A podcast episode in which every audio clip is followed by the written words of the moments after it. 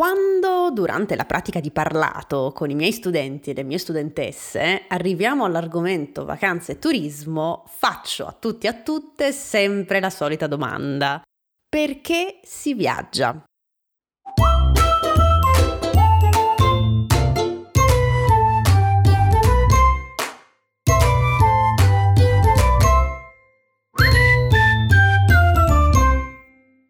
Una domanda che sembra semplicina, vero? Ma a cui si rischia sempre di rispondere in modo banale e nella maggior parte dei casi si risponde in modo banale, perché è una domanda così potente la cui risposta, come tutte le cose potenti, è difficile da articolare in parole. Viaggiare quante cose contiene dentro questo verbo. Se lo pronunciamo ad alta voce si sprigionano nella mente ricordi, associazioni, emozioni fortissime, desideri per il futuro. Viaggiare, dillo in silenzio nella tua mente. Bisbiglialo, viaggiare. Dillo ad alta voce, viaggiare. Beh, come ti senti? Ti è venuta voglia di organizzare il tuo prossimo viaggio? Hai già messo pausa a questo episodio del podcast sei andata o andato su internet alla ricerca della prossima tappa? Se basta una parola, viaggio, viaggiare, a farci avere una reazione, significa, secondo me, che questa parola scuote dei punti essenziali della nostra umanità. Azione, reazione. Parola, che è un'azione, reazione. Dopo due anni di pandemia, questo in Grecia è stato il mio primo vero viaggio. L'ho aspettato con un'ansia infantile. Quando ne parlavo in questi mesi, la bocca mi si contraeva automaticamente in un sorriso. Mi sentivo come il mio nipotino di tre anni quando abbiamo organizzato la festa sorpresa per il compleanno di mia nonna. Lui lo sapeva che dovevamo fare una sorpresa alla nonna ed ogni volta che nominavamo la festa saltellava e si agitava per la gioia, spalancava gli occhi per la gioia infinita e spontanea, pensando al momento in cui sarebbe saltato fuori dalla stanza e avrebbe gridato Sorpresa! E dunque, dopo due anni di pandemia, in cui ho sentito una grande mancanza del viaggio, ho deciso di inaugurare la ripartenza scegliendo una destinazione che sognavo da tanto, e cioè Atene.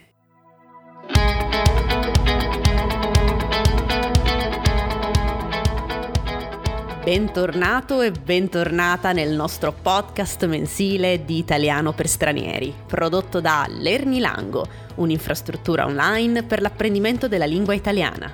Per saperne di più e per leggere la trascrizione di questo episodio, visita lernilango.com. Per adesso buon ascolto dell'episodio Il mio viaggio in Grecia.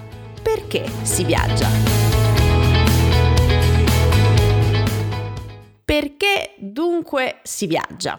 Questo viaggio ad Atene me lo ha ricordato perché, devo ammettere, ero un po' arrugginita e il libro di Alain de Botton, L'arte di viaggiare, mio compagno di viaggio ad Atene, insieme al libro The Passenger sulla Grecia, dicevo, l'arte di viaggiare mi ha aiutata ad articolare meglio la mia risposta, suggerendomi cose che pensavo ma non sapevo come dire. Amo i libri che ti aiutano a portare fuori quello che hai dentro, ma che non sai come impacchettare nelle parole. Allora allora, studiante mio caro e mia cara, perché si viaggia? Per me si viaggia innanzitutto per ricercare la bellezza e il sublime in luoghi non familiari. La bellezza appaga i sensi e l'anima, il sublime invece è un'emozione che si prova di solito, si legge che questo, questa emozione del sublime si prova di solito davanti ai paesaggi, ma secondo me questa emozione del sublime si può provare anche di fronte a delle opere del genio umano, che possono essere opere artistiche o architettoniche. Il sublime è la reazione emotiva che si ha nei confronti di uno spettacolo che ci fa sentire piccoli e la reazione emotiva che si ha quando ci si sente piccoli davanti ad uno spettacolo incredibile, uno spettacolo grandioso della natura. Per esempio, quindi nei confronti di un paesaggio mozzafiato, o nei confronti del cielo notturno, o nei confronti di una vallata, del mare in tempesta. Quindi è proprio questa emozione, sensazione di piccolezza che si prova nei confronti di qualcosa di più grande di noi. Per questo, ripeto, di solito questa emozione è stata associata ai paesaggi e quindi alla natura. Ma secondo me questa emozione, questa reazione emotiva si può anche avere nei confronti, ripeto, di un'opera del genio umano, come un'opera artistica o un'opera architettonica. Qualcosa di più grande di noi, di più forte di noi, ci ricorda che siamo fragili, che siamo piccoli, minuscoli, che siamo di passaggio e che dobbiamo accettare i limiti imposti dalla nostra condizione umana. Però, però, L'emozione scatenata, la reazione emotiva scatenata dal sublime, sì, ci fa sentire piccoli, ma non ci fa sentire senza forze, cioè annientati e senza speranza. Il sublime ha la capacità di scatenare in noi l'ispirazione. Ci sentiamo piccoli quando guardiamo qualcosa di più grande, di più forte di noi, ma non proviamo paura. Anzi, ci sentiamo profondamente ispirati e proviamo anche un desiderio di adorazione nei confronti di questa cosa così grande, così mozzafiato, così al di là e oltre la nostra capacità di pensarla, per quanto è forte, per quanto è grande, per quanto è potente. Ovviamente il senso del sublime, la reazione emotiva scatenata dal sublime, da luoghi sublimi, paesaggi o, aggiungo, opere d'arte e architettoniche, questo senso del sublime si può provare anche a casa propria, ovviamente. Non bisogna necessariamente viaggiare per provare questa emozione. Però il sublime, secondo me, in un ambiente straniero e quindi non familiare, si potrebbe manifestare con più potenza, perché ci troviamo in un contesto che è appunto lontano dalla nostra quotidianità. Nella nostra quotidianità siamo abituati a vedere le cose che vediamo tutti i giorni, quindi guardiamo le cose appunto con gli occhi dell'abitudine. In vacanza invece siamo molto più vigili e quindi il senso del sublime, secondo me, si presenta molto di più in viaggio piuttosto che nella vita di tutti i giorni, perché appunto i nostri sensi sono molto più vigili rispetto alla vita quotidiana, dove probabilmente ci sarà del sublime dappertutto, certo, ma con gli occhi dell'abitudine, così presi dalla nostra routine, molto spesso non riusciamo a vederlo. Io ho provato questa sensazione, questo senso del sublime in Grecia in due momenti in particolare. Il primo è stato quando sono salita sull'Acropoli. Con il mio gruppo della visita guidata e la nostra guida siamo saliti in cima all'Acropoli e appena mi sono trovata davanti l'entrata dell'Acropoli era veramente grande, era enorme, era possente. Ecco, userei questa parola. L'entrata dell'Acropoli era possente, la sentivo molto più grande di me. Si estendeva in verticale, si innalzava verso il cielo. Avevo l'impressione proprio che mi stesse cadendo addosso. Ed è stata un'emozione fortissima e in quel momento mi sono sentita molto piccola, ma in un senso non spaventoso. Non ho provato paura, non mi sono spaventata per questa sensazione, ma ho provato in quel momento una grande ammirazione per l'essere umano. Perché mi sono detta, ma guarda cosa siamo stati in grado di costruire noi umani, come genere umano, con le pochissime risorse che avevamo all'epoca. Quindi sì, un'emozione fortissima perché era più grande di me, un'emozione fortissima che però mi ha fatto provare una grande ammirazione, in questo caso per le possibilità e le capacità del genere umano. E la stessa sensazione poi ovviamente, un po' più ridotta devo dire perché ormai avevo avuto il grande impatto con l'entrata, la stessa sensazione l'ho provata anche davanti al Partenone, perché il Partenone è perfetto nella sua imperfezione se lo guardi da vicino, se lo guardi di fronte, ti accorgi veramente come ogni fila di colonne, ogni parte è in perfetto equilibrio con tutte le altre. La mia guida ripeteva sempre che il Partenone è il risultato di calcoli matematici precisi e si vedeva che c'era della precisione assoluta in quella struttura. Mi sono messa di fronte al Partenone, ho iniziato a guardarlo ed era perfetto. Ovviamente il Partenone, come si presenta oggi, non è lo stesso di come si presentava nel V secolo a.C., ovviamente, però conserva intatta la sua possanza, davvero, e la sua perfezione, E di nuovo ripeto in modo più attutito, perché avevo già provato questo forte impatto di fronte all'entrata dell'Acropoli, in modo più attutito ho sentito che di fronte a me c'era qualcosa di molto più grande di me, qualcosa che mi faceva sentire piccola ma in senso positivo e che mi faceva provare una grandissima ammirazione nei confronti di questa cosa che stavo guardando, nei confronti di questo prodotto del genio umano. Il secondo caso in cui ho sperimentato questo senso del sublime è stato durante la visita al Tempio di Era, che sorge ai piedi di una piccola scogliera. Nel Golfo di Corinto c'è questa piccola collinetta che poi scende verso una cala, una spiaggia piccolissima che sembra quasi una piscina naturale, e su questa spiaggia, poco rialzato sulla destra, sorge il tempio di Era, la moglie di Zeus. Quando siamo saliti in cima alla scogliera, perché prima si sale in cima a questa collinetta, che è appunto diciamo una scogliera circondata da un mare di un blu intenso, sulla cima di questa scogliera c'è un faro, poi si scende verso il basso e c'è la spiaggetta, c'è questa cala e sulla spiaggia c'è il tempio di Era.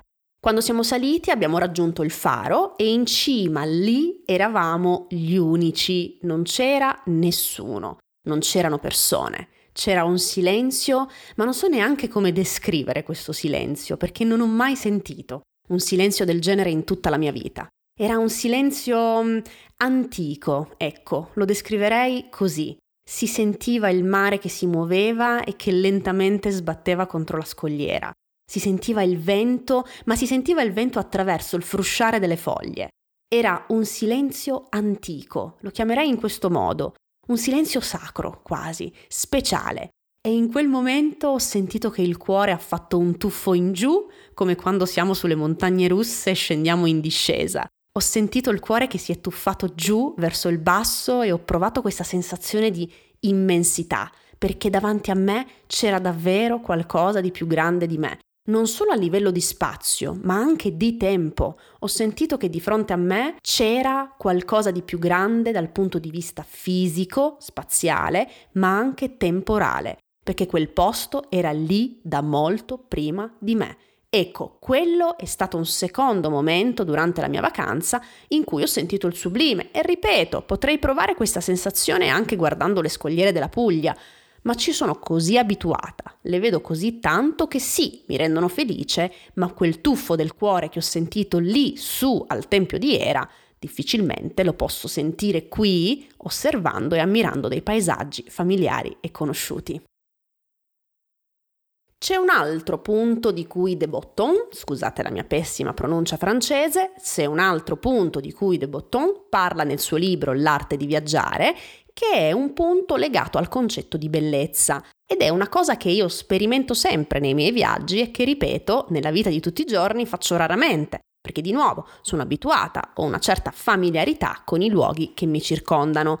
Dicevo, c'è una cosa di cui parla De Botton in merito alla bellezza e dice che gli esseri umani hanno questo istinto di voler possedere la bellezza, quando la vedono davanti ai loro occhi. Pensa per esempio a quando raccogliamo un fiore in un campo. Ecco, questo è un modo attraverso cui gli esseri umani vogliono impadronirsi della bellezza, per portare un pezzo di bellezza nella propria vita quotidiana, nella vita di tutti i giorni. E questo desiderio umano di possedere la bellezza è ovviamente legato anche all'arte della fotografia.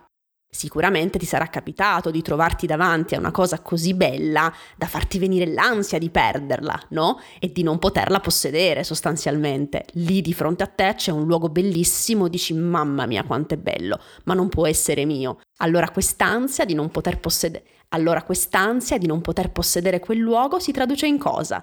Si traduce in un movimento della tua mano che prende il cellulare e scatta una foto al paesaggio che hai di fronte a te. E questo è un modo, dice De Botton nel suo libro, di placare l'ansia che sentiamo quando ci troviamo di fronte a qualcosa di bellissimo ma che non possiamo possedere. Ecco, io quando viaggio prendo sempre pezzi di bellezza e di solito ce li ho tutti qui sulla mia libreria. Prendo delle pietre o delle conchiglie se vado al mare o delle foglie anche se vado in dei posti con eh, degli alberi bellissimi.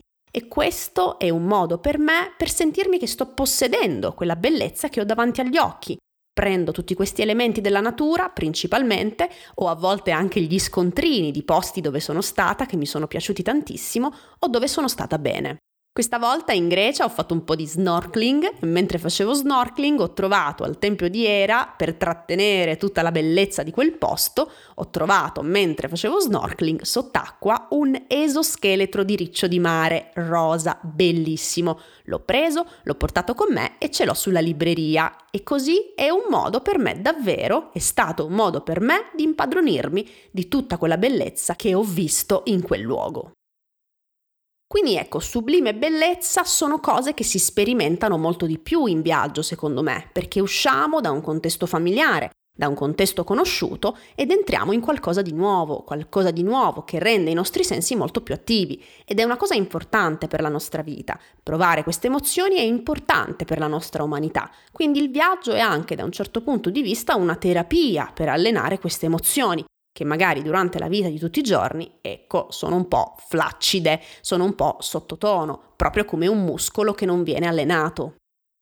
Il secondo motivo per cui secondo me si viaggia è la scoperta, il desiderio di scoperta, questa spinta che l'essere umano ha di scoprire le cose che non conosce, una cosa che si manifesta fin da quando siamo molto piccoli, il desiderio di conoscere il mondo, di capire il perché delle cose il senso della scoperta, che è un'altra, secondo me, caratteristica, un altro tratto peculiare dell'umanità, dell'essere umano.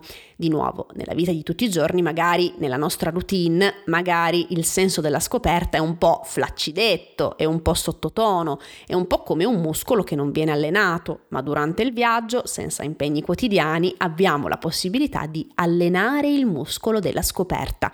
E io ho fatto proprio questo durante il mio viaggio ad Atene. Innanzitutto ho letto anche per questo viaggio il libro The Passenger, la collana di cui ho parlato, non so se ti ricordi, nell'episodio del podcast con Giulia, e la stessa collana ha fatto anche un libro sulla Grecia e quindi ho letto anche questo libro. Quindi per me scoperta quando viaggio è anche leggere tantissimo sul posto che sto visitando e attraverso questo libro ho scoperto delle cose incredibili. Ho scoperto molto sulla storia della Grecia, sul cinema greco, sulle abitudini alimentari dei greci, sul rapporto della Grecia con la Turchia, ad esempio, sul fatto che la Grecia è un paese tra Oriente e Occidente e che proprio questa sua posizione le ha portato una grande crescita, una grande ricchezza.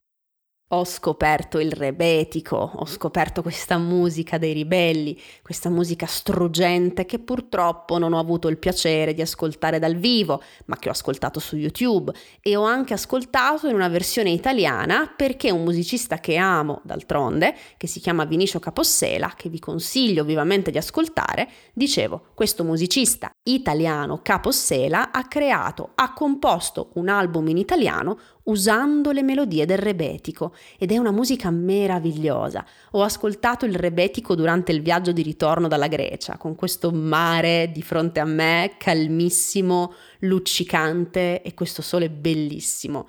Quindi ho scoperto questa musica incredibile grazie alla lettura. Sono andata al mercato mi sono messa a chiacchierare con le persone anche se non parlavano bene l'inglese, però ci siamo capiti, siamo riusciti a comunicare. E quindi mi fermavo alle bancarelle del mercato, chiedevo ma che cos'è questo, che cos'è questo, raccontami. Ho scoperto la mastica, che è appunto questo elemento estratto da un albero sull'isola di Chios, se non sbaglio, se non ricordo male, che ha un sapore meraviglioso. Direi che ha un sapore di menta, ma non è proprio menta cioè è simile al sapore della menta. Ho scoperto la mastica grazie alla pasticceria di fronte al nostro appartamento, in cui questa donna gentilissima mi ha spiegato un po' tutta l'origine dei dolci tipici greci e mi ha spiegato il loro rapporto con la Turchia e poi mi ha detto adesso ti devo far assaggiare una cosa e mi ha fatto assaggiare il gelato alla mastica. Oh mio Dio, mi sono innamorata. Sono andata al mercato, ho parlato con la rivenditrice di spezie e mi ha fatto vedere la mastica. Abbiamo chiacchierato su come trasformarla, fai il liquore, fai la crema. È stato veramente un momento di scoperta. Secondo me il viaggio ci aiuta ad allenare il muscolo della scoperta, che è un altro muscolo che purtroppo nella nostra vita di tutti i giorni non alleniamo abbastanza perché siamo presi da una routine che a volte è veramente sfiancante. Un altro motivo per cui secondo me si viaggia è quello di provare il senso dell'esotico. Viaggiamo, si viaggia perché si è spinti dal senso dell'esotico. Che cos'è l'esotico? L'esotico è quella sensazione che si prova, quel senso di piacere che si prova quando si è di fronte a degli elementi, che possono essere ad esempio una pianta, un animale particolare o un paesaggio o un abito o un tappeto, qualsiasi cosa, l'esotico è quella sensazione di piacere che si prova quando si è di fronte ad elementi che rappresentano un luogo straniero, appunto, un luogo diverso da casa propria. Il senso dell'esotico si prova dunque quando guardiamo degli elementi che sono simbolo di un altro luogo, di un luogo che non è un luogo familiare. Il senso dell'esotico si prova dunque quando siamo di fronte a degli elementi che simboleggiano un luogo straniero. Il senso dell'esotico si prova nei confronti di elementi che ci dicono che siamo in un luogo straniero, cioè siamo in un luogo che non è casa nostra, siamo all'estero sostanzialmente e potrebbe essere qualsiasi elemento, ripeto, a scaturire il senso dell'esotico.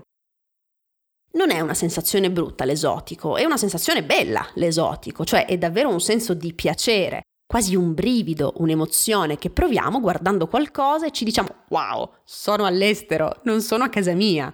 Ecco, io questo senso dell'esotico devo dirti che l'ho provato principalmente nei confronti della lingua greca non quando l'ascoltavo, ma quando leggevo, quando vedevo la lingua greca e provavo a leggere in greco, ecco, quello per me, l'alfabeto greco, mi ha dato quel brivido di esotico e mi ha fatto dire, ok, sono in un paese straniero, sono in un paese dove utilizzano un altro alfabeto per comunicare, un alfabeto diverso dal mio.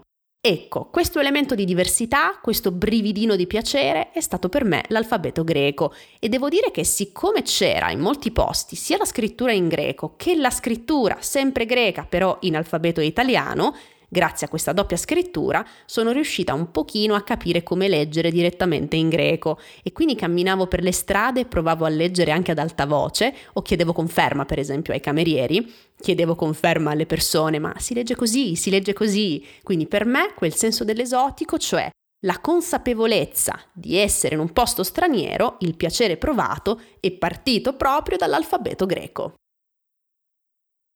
E questo senso di esotico davvero l'ho provato principalmente nei contesti comunicativi, cioè quando parlavo soprattutto con persone che non conoscevano bene l'inglese e con cui dunque dovevo cercare di comunicare usando altre forme di linguaggio.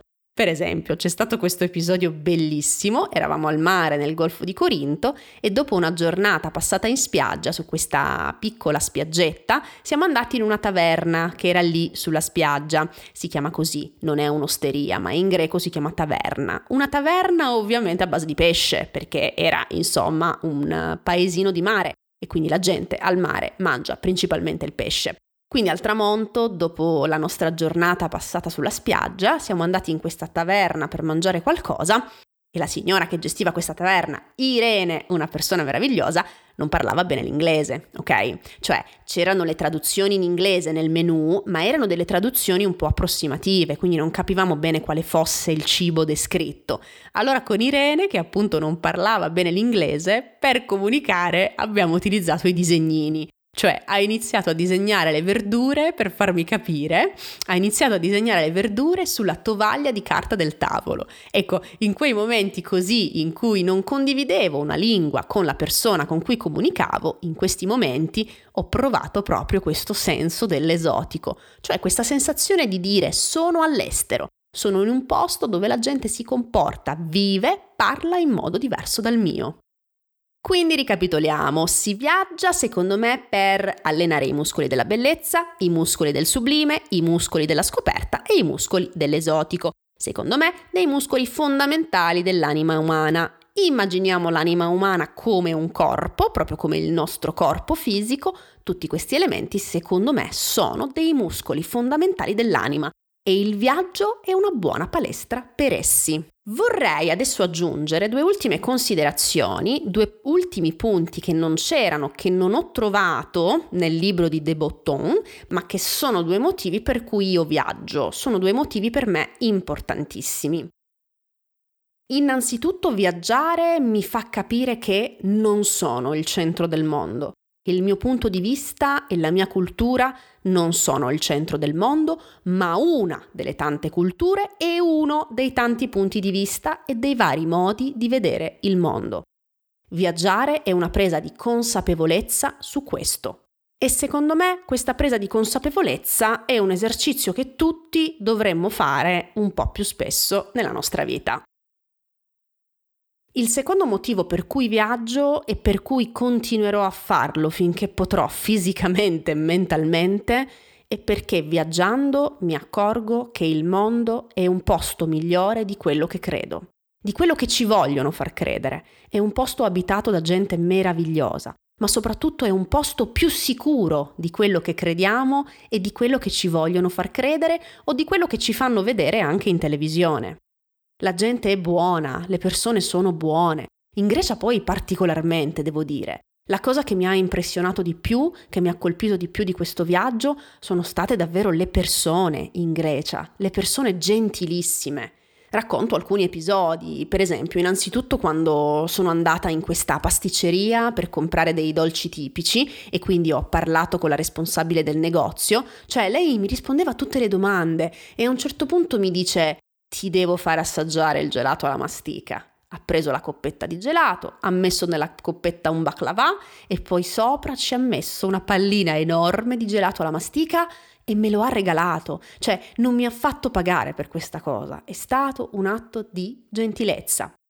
O ancora, quando sono andata a comprare la mastica, io non sapevo che la mastica costa 194 euro al chilo. Cioè, signori e signore, costa tantissimo. Non lo sapevo, quindi sono andata lì pensando a un prezzo normale. Ho chiesto alla signora 100 grammi di mastica. Lei mi ha guardata e mi ha detto: Sei sicura? Vedi che la mastica costa tantissimo. Io te ne do solo 15 grammi di mastica. Quindi avrei speso una fortuna per 100 grammi. È stata onesta e quindi gentilissima nei miei confronti ed è una cosa che mi ha colpito tantissimo. O ancora, sempre con eh, Irene, la signora con cui ho comunicato con i disegnini, avendo solo pesce nella sua taverna di pesce, quando ha saputo, ha scoperto che eravamo vegetariani, ha detto non ti preoccupare, cioè mi ha fatto il gesto di non ti preoccupare ed è andata nel suo orto, perché dietro la taverna avevano un orto, con il marito ha iniziato a raccogliere verdure e ci ha portato di tutto, ci ha organizzato una cena meravigliosa, funghi arrosto, peperoni al forno, barbabietole, ci ha fatto di tutto, di tutto. E così anche negli altri posti dove siamo andati a mangiare. Quindi una gentilezza infinita. A volte in Italia, a meno che non vai in ristoranti vegetariani, quando dici che sei vegetariano sono quasi infastiditi. In Grecia no, e Irene è stata la più accomodante, secondo me. Ed infine la nostra seconda host, perché abbiamo viaggiato con Airbnb e siamo andati a stare in questo posto bellissimo, in questo, in questo paesino vicino all'Utrachi. La nostra host era meravigliosa, cioè siamo arrivati la sera e ci ha invitati a mangiare con lei, eravamo arrivati un pochino tardi e ci ha detto Guarda, ho fatto due maccheroni, perché chiamano la pasta maccheroni in Grecia. Ho fatto due maccheroni, ecco, volete mangiare con me? Poi quando siamo andati via ci ha preparato due spremute d'arancia per salutarci, è venuta una sera, abbiamo bevuto la birra insieme, ci ha portato la birra, quindi ecco, una gentilezza infinita. E viaggiare ci rende, secondo me, meno timorosi, ci fa avere meno paura degli altri e ci ricorda, mi ricorda principalmente, che il mondo è un posto più sicuro di quello che ci fanno credere, di quello che crediamo e la gente sostanzialmente è buona. Non importa quale cultura, quale paese, quale religione o quale altra costruzione culturale sia attaccata sulle persone. Le persone sono buone. Quindi questi due ultimi motivi, secondo me, sono i più importanti del perché si viaggia. Caro studiante, cara studiante, ti ringrazio per il tuo ascolto e spero che questo podcast ti sia piaciuto e spero soprattutto che ti farà venire tanta voglia di viaggiare. Va bene? Noi ci sentiamo il prossimo mese. Se vai sul sito lerrilango.com troverai degli esercizi di comprensione orale esercizi vero o falso per capire se hai capito effettivamente i contenuti di questo podcast. E niente, ti auguro una vita piena di viaggi e piena di incontri. Grazie per il tuo ascolto e alla prossima!